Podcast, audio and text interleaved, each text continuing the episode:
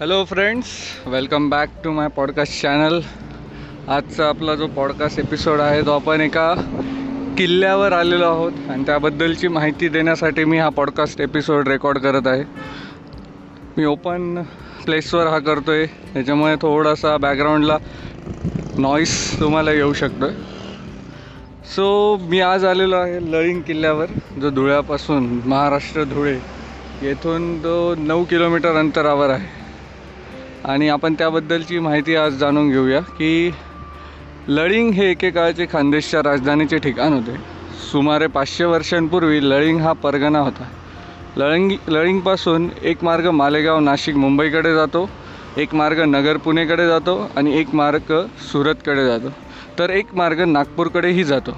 अशा प्रकारे अतिशय मोक्याच्या जागी असल्याने या किल्ल्याला राजकीय व व्यापारीदृष्ट्या महत्त्व होते. किल्ल्यासमोर अरुंद घाट आहे. तो मार्ग बंद केल्यास पूर्व पश्चिमेचे सर्व मार्ग बंद होतात. म्हणूनच सामरिकदृष्ट्याही प्राचीन मध्ययुगीन काळात महत्त्व होते. फारुकी काळात मलिक नासरने लळिंगला आपली राजधानी जाहीर केले होते.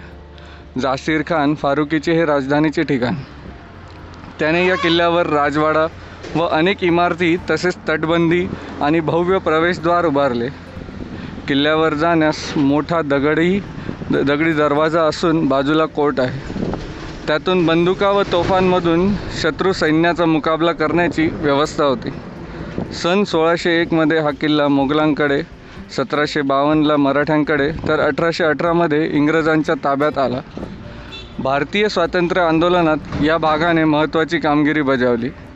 एकोणावीसशे तीसच्या सुमारास येथूनच जंगल सत्याग्रहाची सुरुवात झाली होती. एकतीस जुलै एकोणीसशे सदोतीस रोजी डॉक्टर बाबासाहेब आंबेडकरांनी याच भूमीवरून सामाजिक क्रांतीची सुरुवात केली. किल्ल्याचा मार्ग पूर्वेकडून असून गडावरील बुरुज व तटबंदीचे अवशेष लक्ष वेधून घेतात. गडावर मंदिर असून पाणीही विपुल प्रमाणात आहे. गडावर अनेक वास्तूंचे अवशेष आहेत. लळिंग गडावरून आग्रा महामार्ग गाळणा किल्ला व अजिंठा डोंगराचे विहंगमुद्र दृश्य आपल्याला मनोहारी वाटते.